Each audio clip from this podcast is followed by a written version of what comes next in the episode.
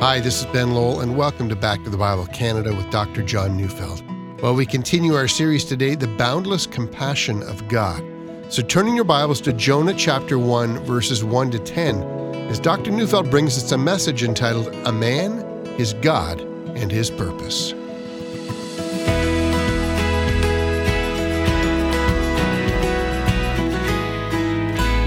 Is a basic and fundamental truth that God, as the creator of all things, also owns all things, and therefore all things are subject to him. Psalm 29 says that the voice of the Lord is over the waters, that he's the one that breaks the cedars of Lebanon, meaning, of course, that God is the one who controls the storm. He's the one that makes the deer give birth. Indeed, he controls all things, and that's because all things are subject to him. He's the creator and the ruler. You know, in the case of human beings, the matter is a bit more complicated, as we all know. But I love to say that every human being ever created will glorify God. We will glorify Him by being the object of His eternal mercy and grace, or we will glorify Him by being the object of His eternal justice, but we will glorify Him. After all, He is our Creator and owner and has absolute right over his creation, and in this way, he determines the purpose of our existence. It is to glorify him.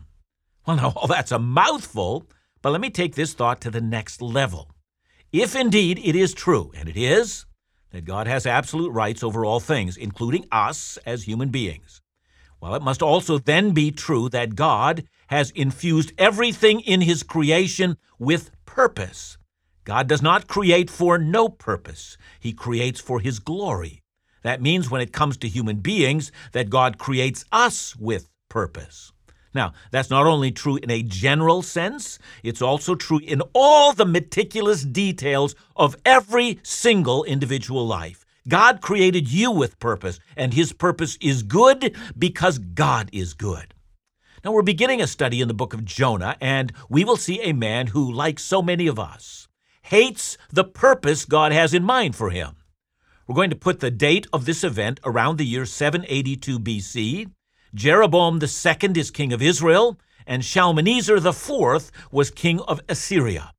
The book of Jonah begins very simply. Jonah 1, verses 1 and 2 says, Now the word of the Lord came to Jonah the son of Amittai, saying, Arise, go to Nineveh, that great city, and call out against it, for their evil has come up before me.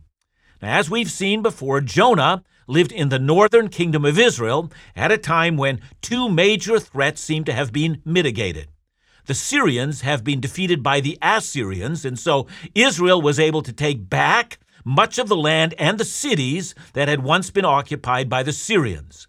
And the Assyrians, now that they had defeated a number of nations, were at least for the time being preoccupied with their own internal problems and all that left a power vacuum, and Israel was prospering under those conditions. Times were good. And furthermore, Jonah, as a prophet in Israel, was encouraging the rebuilding of their nation, and most likely was encouraging them to turn to the Lord. You know, for Jonah personally, I would have thought this must have been a time he enjoyed. But then our text says that the Lord spoke a word to him, and the word was about his purpose. And the purpose of God was about to disrupt his life. Not just because he was called to go to the capital city of the Assyrian Empire, but because of something he didn't agree with. What to do when God's ways clash with our own ways. Now, all we know about Jonah, that is, his background, is the very little that we find in the book of 2 Kings and what we find in Jonah 1, verse 1. 2 Kings tells us that he came from a small town called Gath Hepher. It was in lower Galilee, just a few kilometers from Nazareth. It was on the border of the tribal allotment of Zebulun.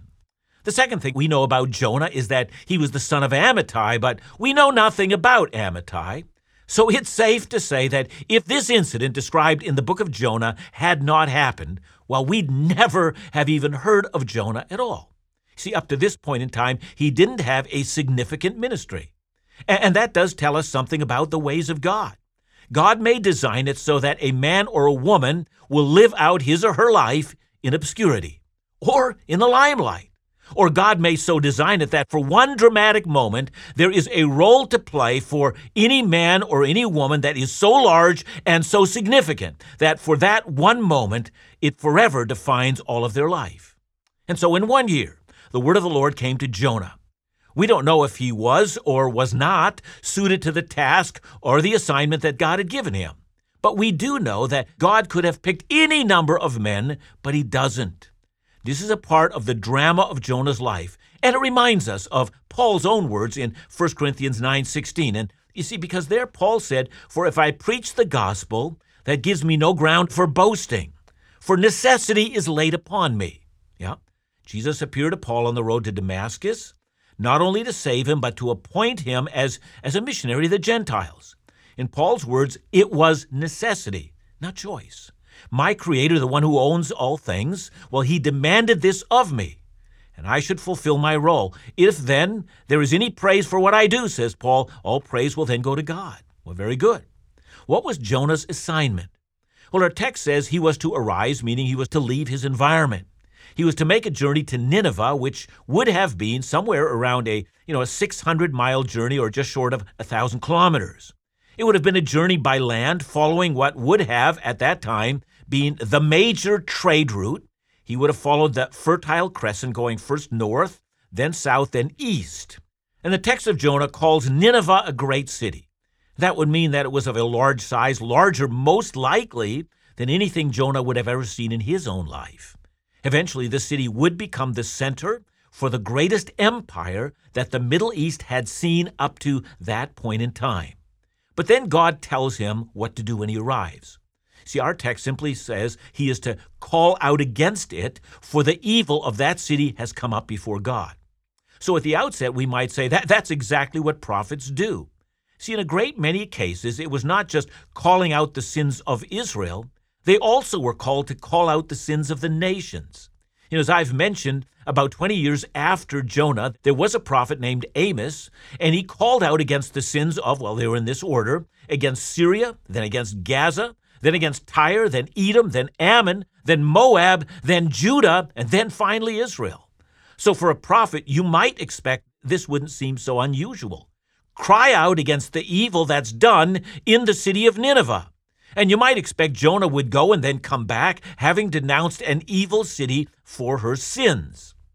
But in the Hebrew language, that is the original language that this book was written in, well, to preach against, well, that's a true translation, but still, it misses a nuance that was there in the original. Jonah was to inform the people of Nineveh of their wickedness, or he was to describe the exact nature of her sins. But what was the wickedness? Well, if we go ahead in time more than 50 years later, to the time of Isaiah, Isaiah 10:13 says of Nineveh, that is he describes Nineveh's attitude and it says for he says that is Nineveh says by the strength of my hand I have done it and by my wisdom for I have understanding. I remove the boundaries of people and plunder their treasuries. Like a bull I bring down those who sit on thrones. That seems to have been Nineveh's major sin pride and her willingness to overthrow nations in a display of power and to brazenly rob the nation's wealth. Now, as I've said, at the time of Jonah, that power had not yet been realized, but, but no doubt those tendencies were there. The Ninevites were an exceedingly cruel people, and God had appointed a prophet to go to them to inform them that this display of arrogance had been noted by God and that God would turn against them. Let's get back to this matter of Jonah's task of informing the people of Nineveh of their sin.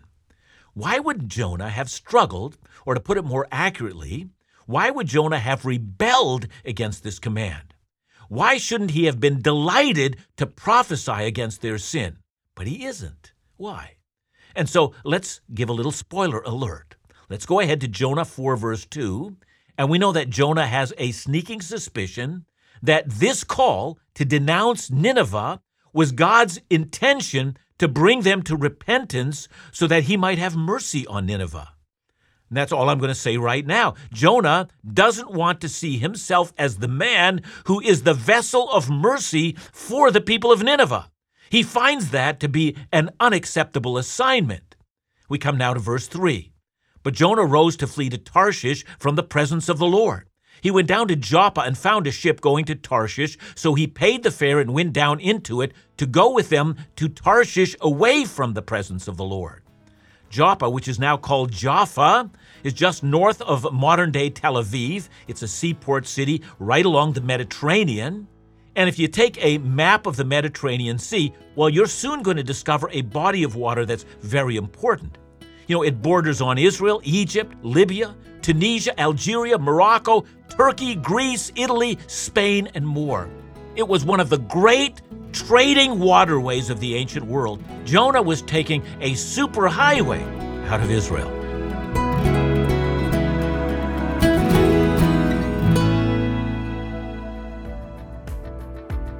Back to the Bible Canada exists to bring you into a transformative relationship with Jesus.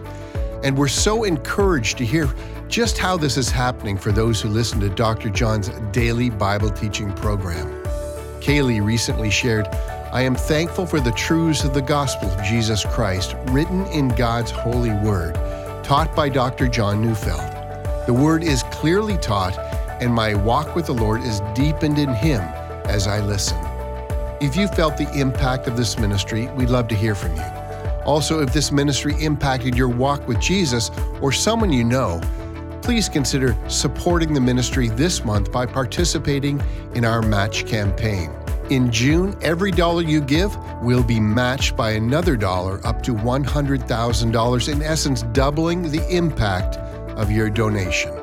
To do so, just give us a call today at 1 800 663 2425 or visit backtothebible.ca.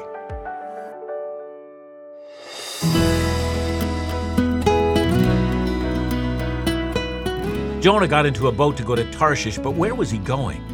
Well, the answer is he was going to Spain, and not just Spain, but to a seaport city, probably very close to the mouth of the Strait of Gibraltar, where the Mediterranean Sea ends and the vast Atlantic Ocean begins. It was as far as you could get before you came to endless open ocean. And so Jonah flees as far as he can go uh, without being able to go any further. Once he got there, he ran out of real estate but it was an endless distance from Nineveh. Now, one question that frequently gets asked is whether or not Jonah had a correct perspective of God. Assyria is to the east, and he's fleeing to the west by a ship along the Mediterranean. He's going as far as any shipping in that day dared to go. If he would have gone further, he would have had to cross the Atlantic, and no mariner in that day would have been able to do that. But let's not lose track of the issue. Does Jonah feel he really can flee from, from the presence of God so that God, in effect, loses track of where he is? Or does Jonah think that the God of Israel is only a tribal deity, that once you get out of his region, he no longer rules the rest of the world? Well, we know that before Jonah, that is, you know, more than 200 years before Jonah, King David had written Psalm 139. And Psalm 139, 7 to 12 says, Where shall I go from your spirit? Or where shall I flee from your presence? If I ascend to heaven, you are there. If I make my bed in Sheol, you're there. If I take the wings of the morning and dwell in the uttermost parts of the sea, even there your hand shall lead me, and your right hand shall hold me. If I say, Surely the darkness shall cover me, and the light about me be night, even the darkness is not dark to you. The night is bright as the day, for darkness is as light with you. You know, would Jonah have been aware of that psalm? Well, of course, I mean, we can't say with certainty that he was. And even though Psalm 139 would have been collected into a book sometime after Jonah, well, there's no reason to believe that he was unaware of this important psalm by Israel's greatest king. I mean, after all, Jonah was a prophet of the God of David. I also have to assume that Jonah was fully aware that there is but one God. Deuteronomy 6, verse 4 says, Hear, O Israel, the Lord our God, the Lord is one. And furthermore, Genesis 1, verse 1 says, In the beginning, God created the heavens and the earth. Jonah is a prophet of the creator of all things. And, and that's why David would say it's impossible to flee from his presence. And think of how profound David's words are when we do apply them to Jonah. Even if I take the wings of the morning and dwell in the uttermost parts of the sea, even there it is your hand that's going to direct me in all my ways. I will not, indeed, I cannot escape from your immediate presence. You might also remember that years later, the Apostle Paul was speaking to a, a, group of pagan philosophers in the Greek city of Athens. And there, as is recorded in Acts 17, 26 and 28, Paul would say to them, And he that is God made from one man every nation of mankind to live on all the face of the earth, having determined allotted periods and the boundaries of their dwelling place, that they should seek God and perhaps feel their way toward Him and find Him, yet He is actually not far from each one of us, for in Him we live and move and have our being.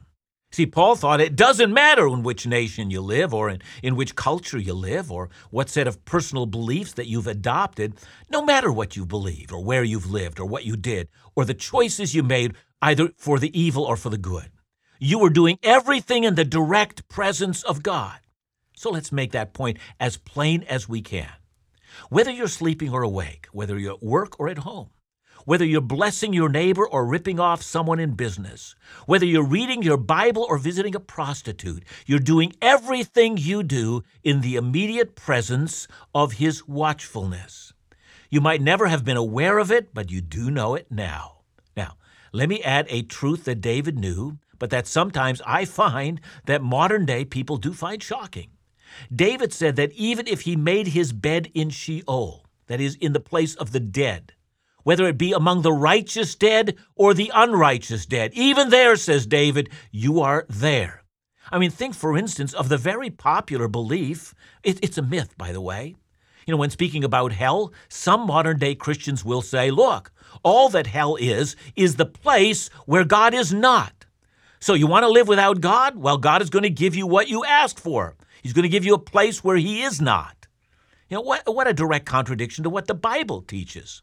God is omnipresent. You can't flee from his presence, not even in death. It doesn't matter if you are thinking of going to Tarshish or you're actually going to hell. God is always directly there. His presence, that is, the presence of God, pervades all things. The horror of hell is a horror because God is there. Listen to the words of Revelation 14 9 and 10. It says, And another angel, a third, followed them, saying with a loud voice, If anyone worships the beast and its image, and receives a mark on his forehead or on his hand, he also will drink the wine of God's wrath, poured full strength into the cup of his anger, and he will be tormented with fire and sulfur, that's hell, in the presence of the holy angels and in the presence of the Lamb, that is, in the presence of Jesus. See, that's the real hell, not the fake one. Now, let's be clear. When we say that God is everywhere present without any exceptions at all, it's very important also to insist that we do not make the mistake of some and say that God is identified with the creation. We are not to worship the creation, we are to worship the maker of the creation. You know, the creation is made up of material particles. It's temporal in nature. The Creator is spirit and He is eternal. There's an infinite distance between creation and creator. But the Creator is always present at all places, at all times to His creation. It wouldn't have mattered if Jonah was in Tarshish in his thinking at the edge of the world, or whether he was in Nineveh at the other end of things. In either case, he had not fled from God's immediate presence. He is at all times moving about in the direct presence of God. You can't hide from God because you're hiding in his direct view. You know, I, for my part, think that, that Jonah was aware of Psalm 139. See, I believe that Jonah, when our text says that he was fleeing from God's presence, or that he believed himself to be away from the presence of the Lord, that Jonah believed he could flee from the stage on which God was working. He believed that if he removed himself from the scene, God would be forced to either choose someone else or to abandon his plan to reach the people of Nineveh. So let's go back to Jonah's commission. Rise up, says God, Pack your travel bags, journey east until you come to Nineveh, and there announce their sins. And as we're going to see in the end of the book, Jonah is deeply suspicious that God has in mind mercy and grace to a monstrously evil, proud, cruel, and undeserving city. You know, perhaps Jonah was thinking about Abraham. Genesis 18, God takes Abraham to a place where on some hill or mountain they could look down and see the city of Sodom. God says, I have heard the outcry that's risen out of Sodom and Gomorrah. Their sin is so great that the time has come for me to go out and utterly destroy both of these cities. You remember Abraham's response? But God, he asks, I mean, what if there are 50 righteous people in the city? Would you sweep away the righteous along with the wicked? Will not the judge of the earth do what is right? So Genesis 18 has Abraham pleading with God. He wants to believe that there's someone left in one of those two cities who is still not being given over to evil. He pleads for mercy. You know, Jonah would surely have known that account of Abraham. He would have also known that his own attitude was different from Abraham. As far as Jonah was concerned, no prophet needed to go to Nineveh. No opportunity needed to be given to them. Let them burn like Sodom and Gomorrah. Let not them be saved. And that is one important point, although not the major point of the book. It really is not possible to flee from God's presence or to imagine that when we say no to God, that we have now spoken the last word on the matter. See, our word on any matter is never final. God's word is final. And so the idea that we can flee the presence of God, well, it's just not possible. God's will will be done. And therefore, we do well to discover God's purpose in our lives, to rejoice in God's good purposes rather than to fight them as this man did. For God is good, and to surrender to his purposes always, without exception, to live in that which is good and pleasing.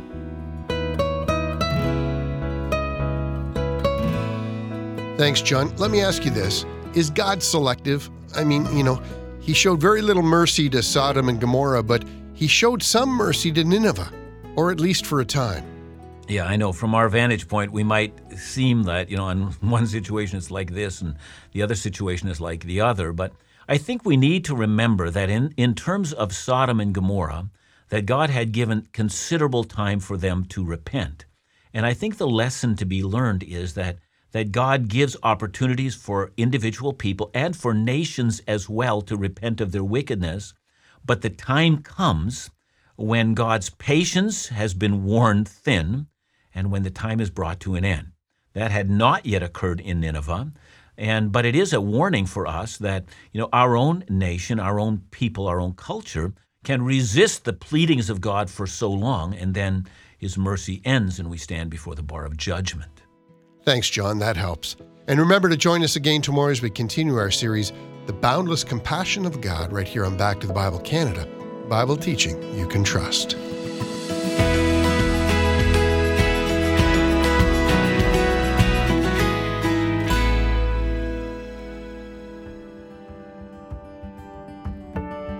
Back to the Bible Canada's mission is to cover Canada with the gospel and share God's message across all demographic groups.